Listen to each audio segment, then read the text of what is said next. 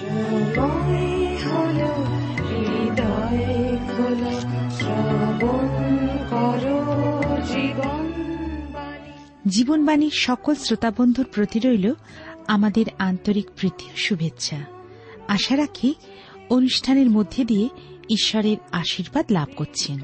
জীবন পথে চলতে গেলে মানুষ দুটি পথের সম্মুখীন হয়, প্রশস্ত ও সংকীর্ণ পথ। প্রশস্ত পথে রয়েছে আনন্দ ও উল্লাস।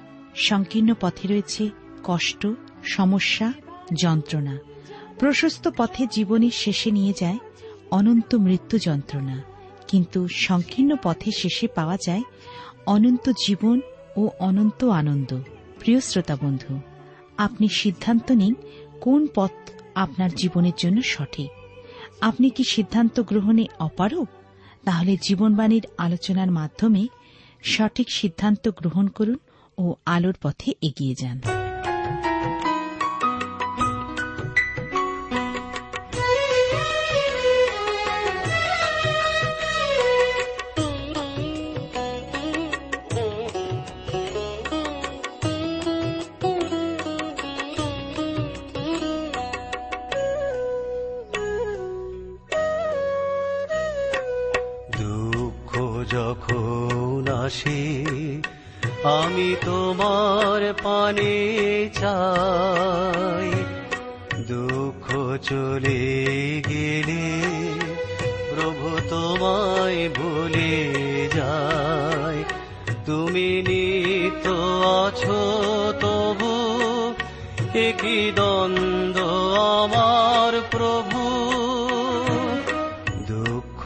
যখন আসে, আমি তোমার পানে চাই।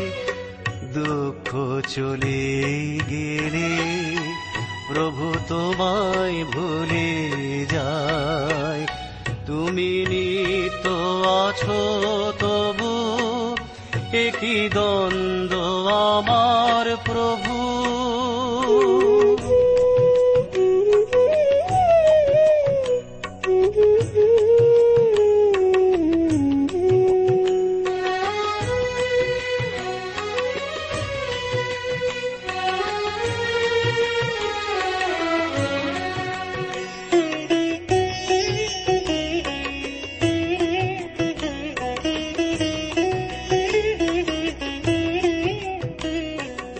জীবন ঝড়ে যখন আমার স্বপ্ন ভেঙে পড়ে, তোমার প্রেমের দিঠি সব সাজাই নতুন করে। জীবন ঝড়ে যখন আমার স্বপ্ন ভেঙে পড়ে তোমার প্রেমের দিঠি সব সাজাই নতুন করে। প্রিয় শ্রোতা বন্ধু, প্রভু খ্রিস্টের মধুর নামে আপনাকে জানাই আমার আন্তরিক প্রীতি, শুভেচ্ছা ও ভালোবাসা এবং আজকের এই জীবনবাণীর অনুষ্ঠানে সাদর অভ্যর্থনা। জীবনবাণীর অনুষ্ঠানে ধারাবাহিক আলোচনায় আমি আপনাদের কাছে বাইবেলের পুরাতন নিয়মের সতেরো নম্বর বই ইস্টারের বিবরণ থেকে আলোচনা শুরু করেছি গত অনুষ্ঠান থেকে। আজকের আমি ওই ইস্টারের বিবরণের প্রথম অধ্যায়, চার পদ থেকে আলোচনা শুরু করব। যদি আপনার কাছে বাইবেল আছে, তবে নিশ্চয়ই করে আমার সঙ্গে খুলে বসবেন সাতশো তেষট্টি পৃষ্ঠায় আমরা পাই ইস্টারের বিবরণের শুরু। চার পদে লেখা আছে এখানে তিনি অনেক দিন, অর্থাৎ একশত আশি দিন পর্যন্ত আপন প্রতাপান্বিত রাজ্যের ও ঐশ্বর্য, আপন উৎকৃষ্ট মহত্বের গৌরব প্রদর্শন করিলেন। সেই সকল দিন সম্পূর্ণ হইলে পর রাজা সুষন রাজধানীতে উপস্থিত ক্ষুদ্র কি মহান সমস্ত লোকের জন্য রাজবাটির উদ্যানে প্রাঙ্গণে সপ্তাহকাল ব্যাপী ভোজ প্রস্তুত করিলেন, তথায় কার্পাস নির্মিত শুক্ল নীলবর্ণ চন্দ্রতাপ ছিল। তাহা মসিনা সূত্রের বেগুনের রজ্জু দ্বারা রৌপ্যময় কড়াতে মর্মরস্তম্ভে নিবদ্ধ ছিল এবং লাল, সাদা, সবুজ ও কালো মর্মর পাথরে শিল্পিত মেজিয়াতে স্বর্ণময় ও রৌপ্যময় আসন শ্রেণি স্থাপিত ছিল। ঈশ্বর, তার আপন পঠিত বাক্যের দ্বারা আমাদেরকে আশীর্বাদ করুন। ঈশ্বরের বাক্য আলোচনায় যাওয়ার পূর্বে আসুন আমরা প্রার্থনায় ঈশ্বর হাতে সমর্পিত হই। প্রেমা পিতা ঈশ্বর তোমার পবিত্র নামে ধন্যবাদ করি। আজকের এই সুন্দর সময় ও সুযোগ তুমি আমাদের প্রত্যেককে দান করেছ। যেন তোমার বাক্যের যে নিগুড় বিষয় সকল সত্য আমরা জানতে পারি এবং সেই মতো জীবনে চলতে পারি। তোমার হাতে সমর্পিত হই, তোমার কাছ থেকে শক্তি, চালনা, ভিক্ষা করি। তুমি তোমার আত্মা দ্বারা আমাদের প্রত্যেককে চালিত করো। আমাদের অযোগ্যতা, অপরাধ তুমি ক্ষমা করো। সঙ্গে থাকো। যিশুর নামে প্রার্থনা চাই। আমেন।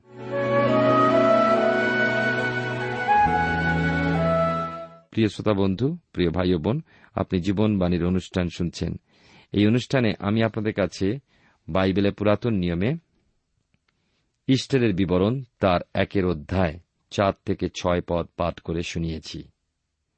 এর আগের অনুষ্ঠানে আমরা শুনেছি যে অহস্যরসের রাজার সময়, অর্থাৎ অহস্যরস তার নাম নয়, তার উপাধি, এবং তিনি হিন্দুস্তান থেকে কুচ দেশ পর্যন্ত একশো সাতাশটা প্রদেশের উপরে রাজত্ব করতেন।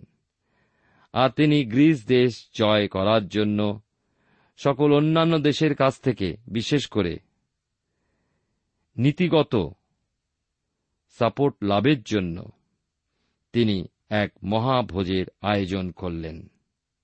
আর আমরা দেখতে পাই, একশো আশি দিন পর্যন্ত এই ভোজ অনুষ্ঠান চলেছিল।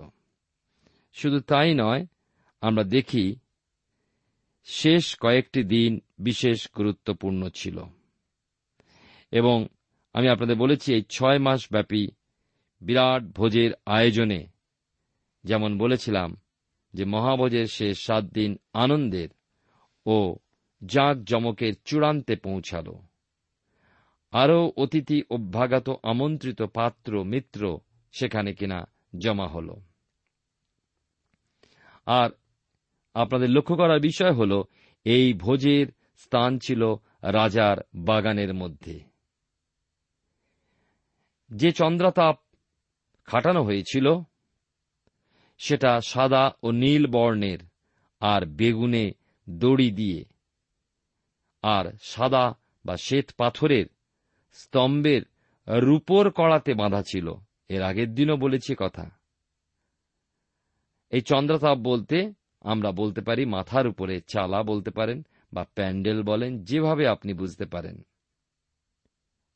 আর ওই চন্দ্রতাপের নিচে মেজে লাল, সাদা, সবুজ ও কালো মর্মর পাথরে গড়া ছিল। আর মনে আছে কি? আজকের পাঠেও শুনেছি বসবার আসন কেমন ছিল? সোনা ওর উপর তৈরি ছিল।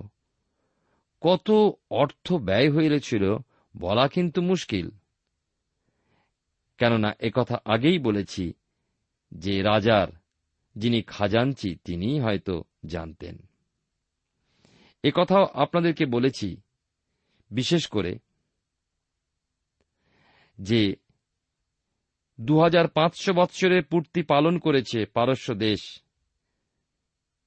কয়েক বৎসর পূর্বেই এবং তাদের যে খরচা, হিসাব শুনে সমস্ত পৃথিবী স্তম্ভিত হয়েছে, কিন্তু সেই তুলনায় অহস্যরস রাজার সময় যে খরচ হয়েছিল তা অনেক অনেক গুণ বেশি।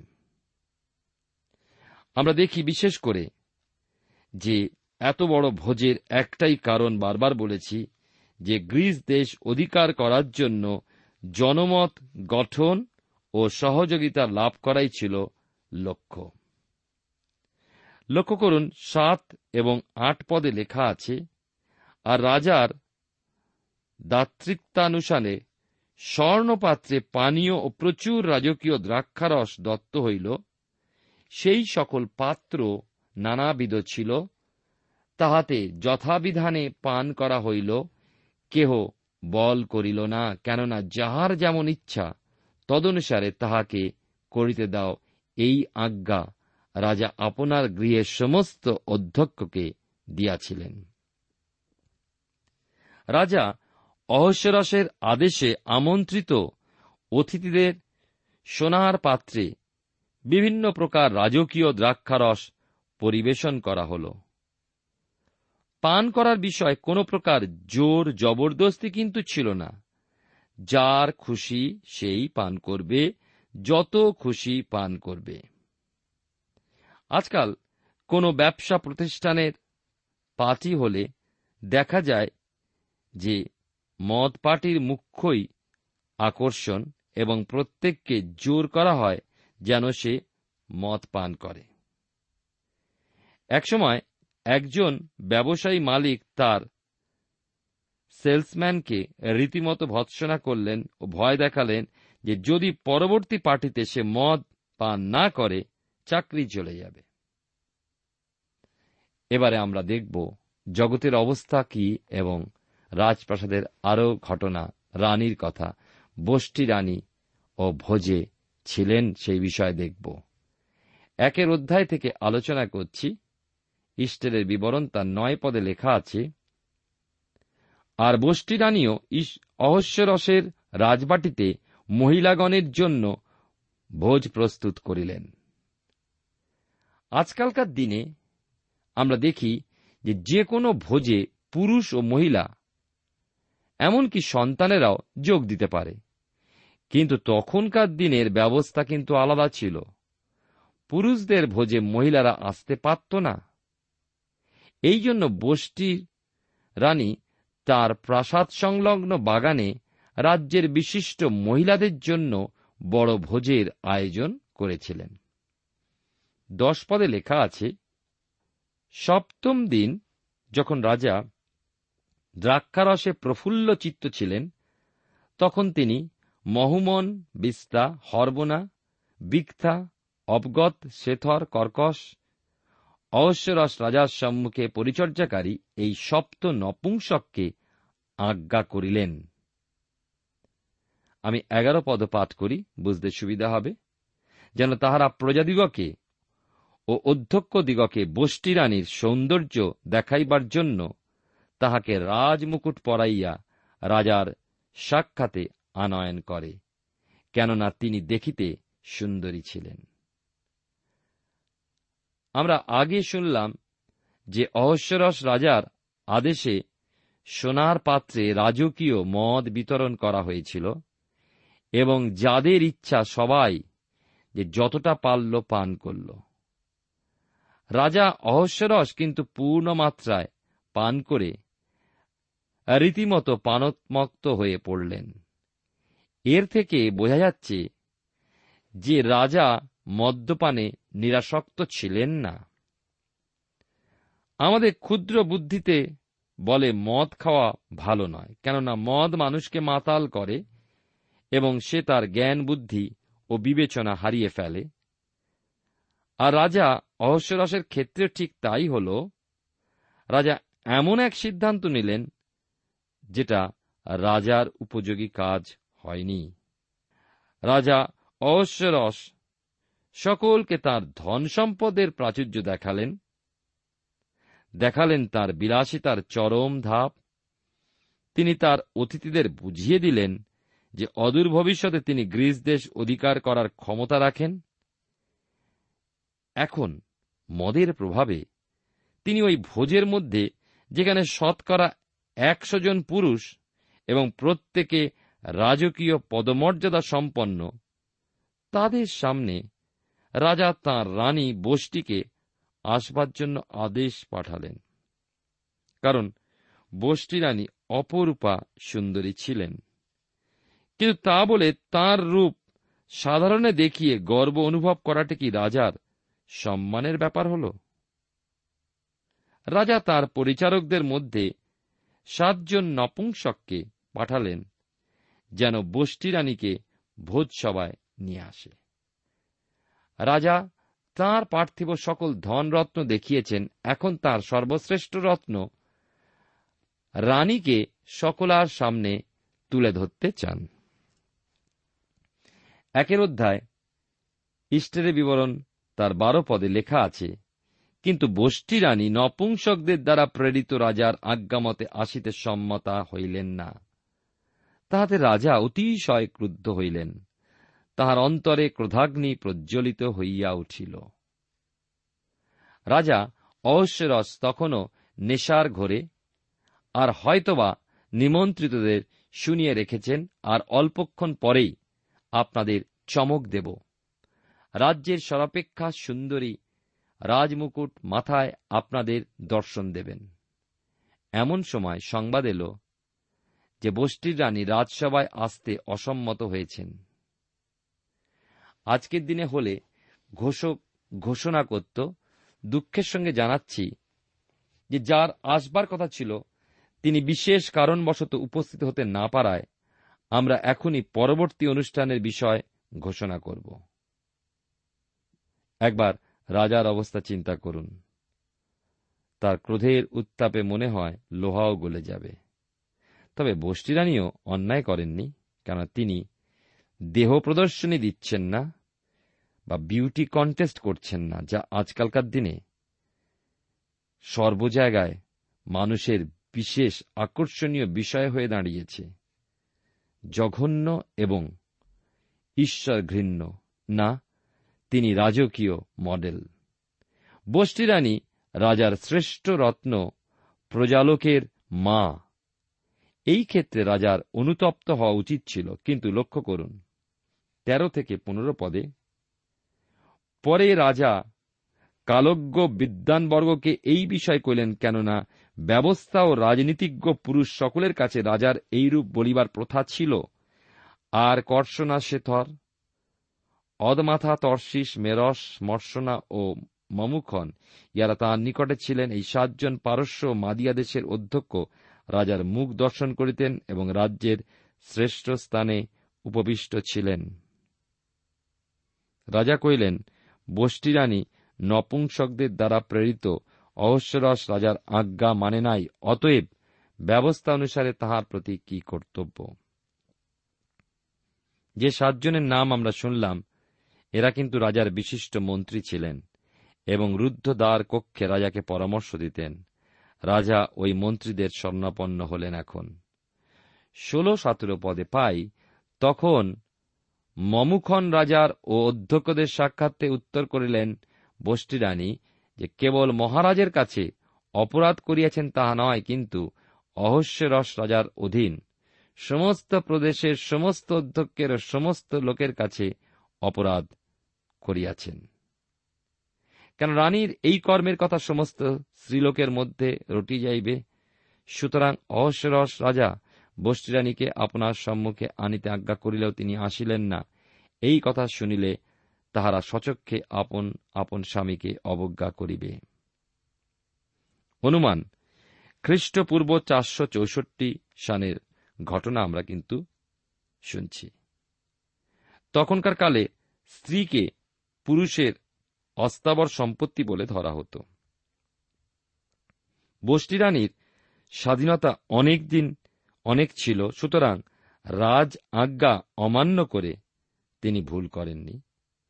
কিন্তু মন্ত্রী মণ্ডলীর মধ্যে মমুখন নামে একজন মন্ত্রী রাজাকে পরামর্শ দিলেন, আপনি যদি অবাধ্য রানীকে ত্যাগপত্র না দেন, তাহলে আমাদের স্ত্রীরা আমাদের আর মানবে না।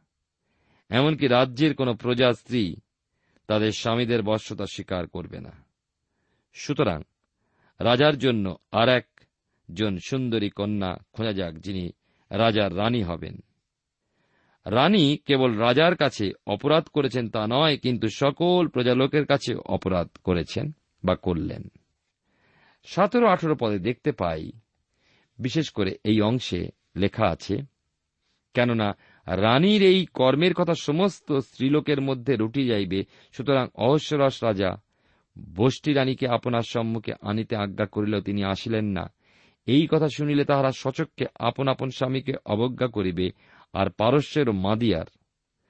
যে কুলিনা মহিলারা রানীর এই কার্যের সমাচার শুনিলেন, তাহারা অদ্বৈ রাজার সকল অধ্যক্ষকে এইরূপ বলিবেন, তাহাতে অতিশয় অবমাননা ও ক্রোধ জন্মিবে। মন্ত্রী, মমুখনের এমন ভাব যে রাজা যদি ওই বিষয় এখনই একটা হেস্তনেস্ত না করেন, তাহলে তার পক্ষে বাড়ি ফেরাই সম্ভবপর নয়। কেননা বষ্টিরানীর সংবাদ সারা রাজ্যে ছড়িয়ে পড়েছে এবং অধ্যক্ষেরা তাদের স্ত্রীদের কাছ থেকেও আর কোনো সম্মান পাবেন না। একটা মজার গল্প আছে।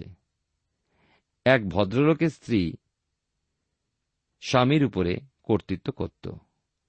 অফিসে সবাই সে বিষয় জানত। একদিন ভদ্রলোক অফিসের সহকর্মীদের কাছে বললেন, কাল রাত্রে আমার স্ত্রীকে হাঁটু গাড়িয়েছি।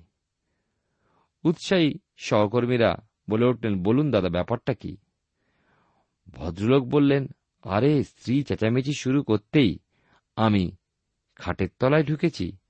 তখন স্ত্রী বাধ্য হয়ে হাঁটু গেড়ে নিচু হয়ে আমায় চ্যালেঞ্জ করে বলছে, বের হয়ে এসো কাপুরুষ। আমার মনে হয় মন্ত্রী মমুখন ওই রকম স্বামী ছিলেন। উনিশ পদে লেখা আছে যদি মহারাজের অভিমত হয়, তবে বোসটি অহস্যরস রাজার সম্মুখে আর আসিতে পাইবেন না।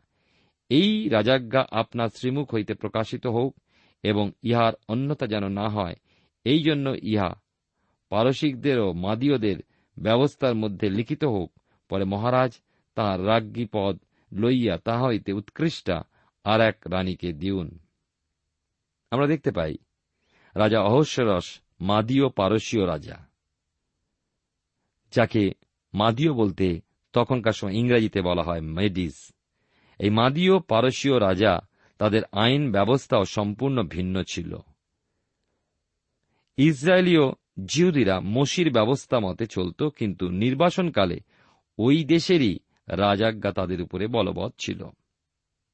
কুড়ি থেকে বাইশ পদে লেখা আছে, মহারাজ যে আজ্ঞা দিবেন, তাহা তখন তাহার বৃহৎ রাজ্যের সর্বত্র প্রচারিত হইবে। তখন সমস্ত স্ত্রীলোক, ক্ষুদ্র কি মহান, আপন আপন স্বামীকে মর্যাদা করিবে। এই কথা রাজার অধ্যক্ষদের তুষ্টিকর হইলে রাজা মমুখনের কথানুযায়ী কর্ম করিলেন তিনি। এক এক প্রদেশের অক্ষর অনুসারে এক এক জাতির ভাষা অনুসারে রাজার অধীন সমস্ত প্রদেশে এইরূপ পত্র পাঠাইলেন। প্রত্যেক পুরুষ আপন আপন গৃহে কর্তৃত্ব করুক ও স্বজাতীয় ভাষায় ইহা প্রচার করুক।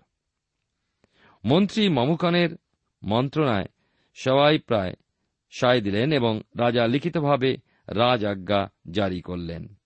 তিনি তার রাজ্যে প্রত্যেক প্রদেশে অধ্যক্ষদের কাছে তাদের নিজ নিজ ভাষায় পত্র দিলেন, যেন তার আদেশ প্রত্যেক প্রজা জানতে পারে। এতদিন ওই প্রকার লিখিত কোনো ব্যবস্থা ছিল না। এই কথা লেখা হল যে প্রত্যেক স্ত্রী স্বামীকে যথাযথ সম্মান দেবে এবং স্বামীরা স্ত্রীদের উপরে শাসন করবে। এই ঘটনা থেকে আমরা রাজা অহস্যরসের চরিত্রের এক সন্ধান পাই। তার বিলাস প্রিয়তা ও অহংকার তাকে পঙ্গু করে ফেলেছিল। তিনি ব্যক্তিগত মতামত প্রকাশ করতে ভয় পেতেন এবং সিদ্ধান্ত নেবার বিষয়ে মন্ত্রিমণ্ডলীর উপরে সম্পূর্ণ নির্ভরশীল ছিলেন। বিশাল রাজত্ব থাকার জন্য বিশাল সৈন্যবাহিনীর বহু অস্ত্রশস্ত্র ছিল। কিন্তু সৈন্যদের যুদ্ধবিদ্যায় পারদর্শী করেননি। শুধু তাই নয়, মহাভোজ দিয়ে মন্ত্রী, মণ্ডলী, অধ্যক্ষদের ধনসম্ভার দেখিয়ে মুগ্ধ করেছিলেন। আবেগে নিজের স্ত্রীকে জনসমক্ষে দর্শনীয় বস্তুর মতো দেখিয়ে জনতাকে মন্ত্রমুগ্ধ করতে চেয়েছিলেন। রাজা উপলব্ধি করেননি যে ওইভাবে দেশ জয় করা যায় না। রাজা অহস্যরস, বিশাল সৈন্যবাহিনী ও তিন শত যুদ্ধ জাহাজ নিয়ে গ্রীসের উপরে ঝাঁপিয়ে পড়লেন। কিন্তু কোমরের বেল্ট দিয়ে মেরে সমুদ্রের ঢেউ ভাঙবার চেষ্টার মতো চেষ্টা বিফল হল। সালামির যুদ্ধে সম্পূর্ণ পরাজিত বিধ্বস্ত হয়ে ফিরে আসতে হয়েছিল। এই সকল ঘটনা দেখে শুনে আমরা কি বলব? লোকটা অস্বাভাবিক। যাকে ইংরেজিতে আমরা বলি অ্যাবনর্মাল পৃথিবীতে আরও অনেক সম্রাট ও রাজা ওইভাবে ছিলেন, যেমন জুলিয়াস সিজার, নেপোলিয়ান, হিটলার ইত্যাদি।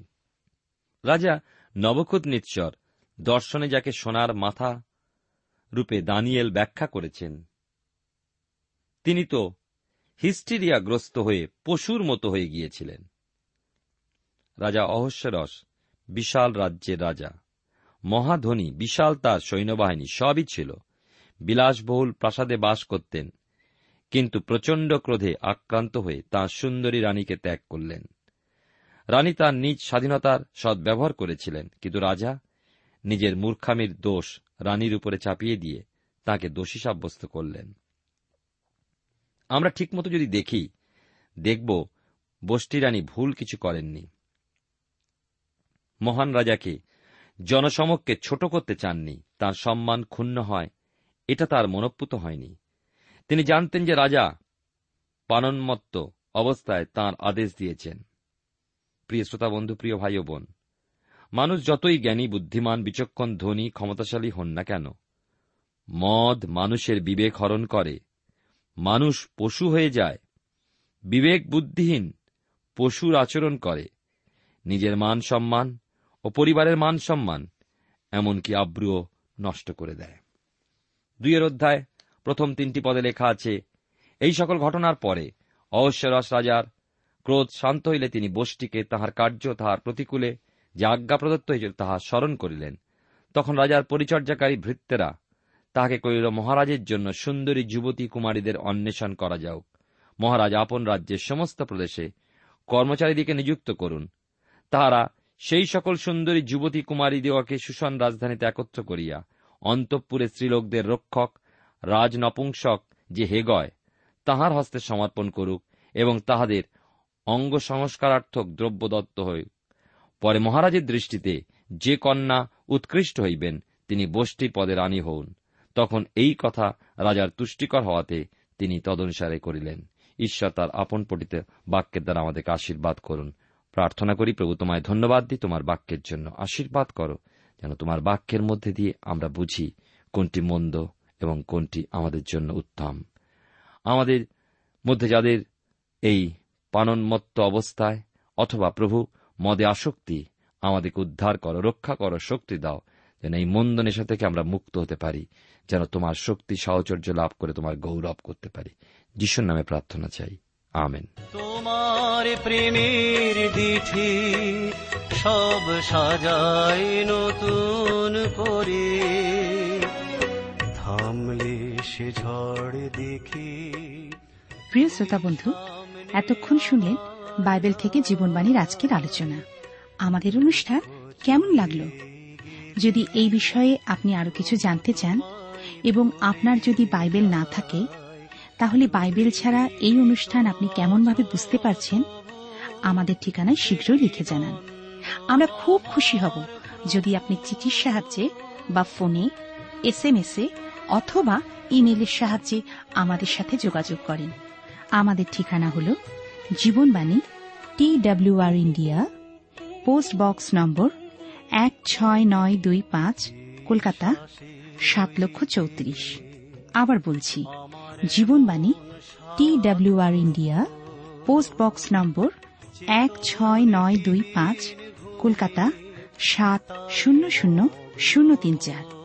আমাদের ইমেলের ঠিকানা হল Bengali TTV at radio eight eight two dot com আবার বলছি Bengali TTV at radio eight eight two dot com আমাদের ফোন নম্বর two four three eight double zero four five two four three eight double zero four five এবং আমাদের mobile নাম্বারটা লিখে নিন nine four double three four nine seven two three five আবার বলছি nine four double three four nine seven two three five আজকের সময় এখানেই শেষ।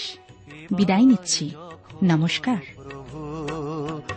তুমি আসবে আমার ঘরে, জাগিয়ে আমায় দিও, ডেকে তোমার নতুন স্বরে।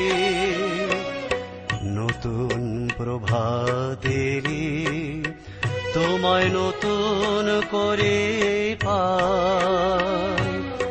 দুঃখ চলে গেলে তোমায় ভুলে যায় যত দ্বন্দ্ব থাকো তবু তুমি নিত আমার প্রভু।